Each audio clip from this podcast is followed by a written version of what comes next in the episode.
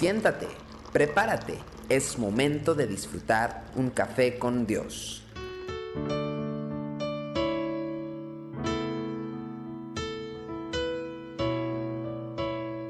Sean bienvenidos a Café con Dios. Deuteronomio capítulo 5, versículo 33 es interesante porque dice: andad en todo el camino que Jehová vuestro Dios os ha mandado, para que viváis y os vaya bien, y tengáis largos días en la tierra que habéis de poseer.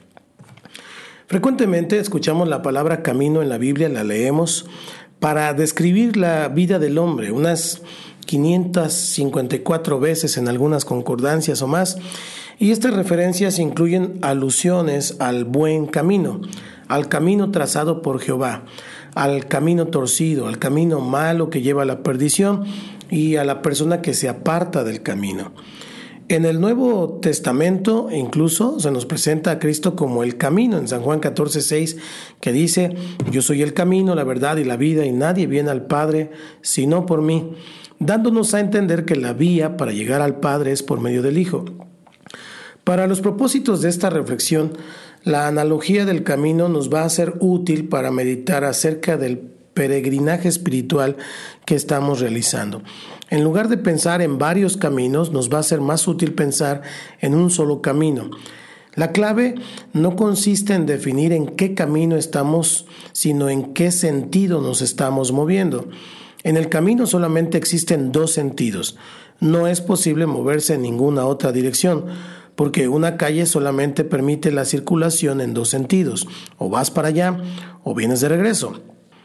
Podemos entonces imaginarnos a toda la humanidad ubicada en algún punto sobre este camino, y dependiendo de la dirección en la que nos movemos, el camino tiene dos sentidos. Delante nuestro existe un destino, que es Jesucristo. La palabra define ese destino como llegar a ser como Él es. En Romanos 8:29 dice: porque a los que antes conoció también los predestinó para que fueran hechos conforme a la imagen de su Hijo, para que Él sea el primogénito entre muchos hermanos. Hasta que todos alcancemos la medida de la estatura de la plenitud de Cristo, como dice Efesios 4:13, en la dirección opuesta tenemos otro destino, entonces la perdición, es decir, perder todo rasgo de semejanza con Dios, quedando solamente esa criatura abominable que resulta de la abundancia del pecado. ¿Cómo se mueven los individuos que se encuentran sobre el camino?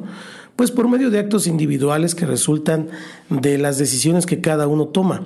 Cada acto produce un movimiento en nuestras vidas que tiene solamente dos posibles desenlaces.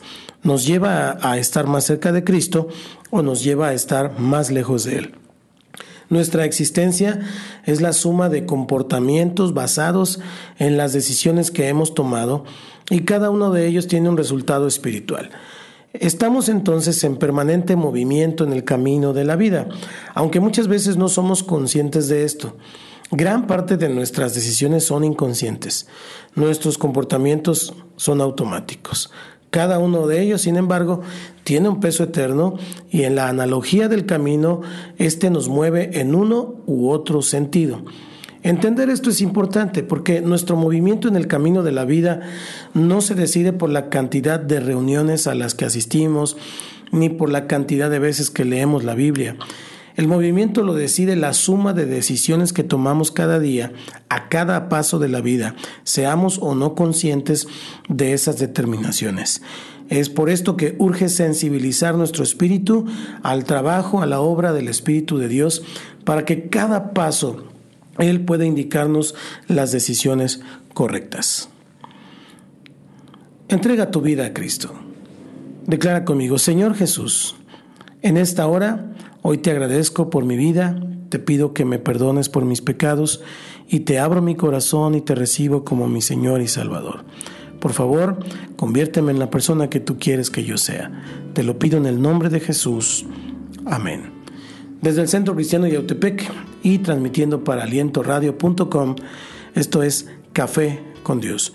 Soy su amigo Santiago Guadarrama y nos vemos mañana, si Dios quiere. Bendiciones. Tu amor por mí es más dulce que la miel y tu misericordia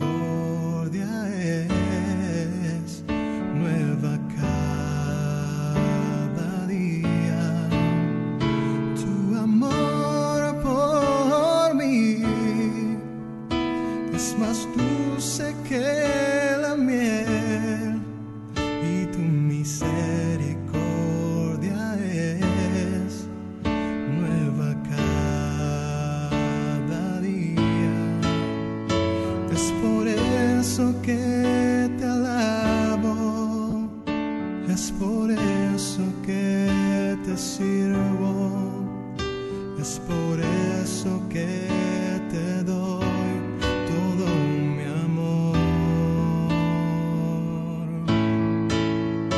Es por eso que te alabo, es por eso que te sirvo, es por eso que te doy todo mi amor.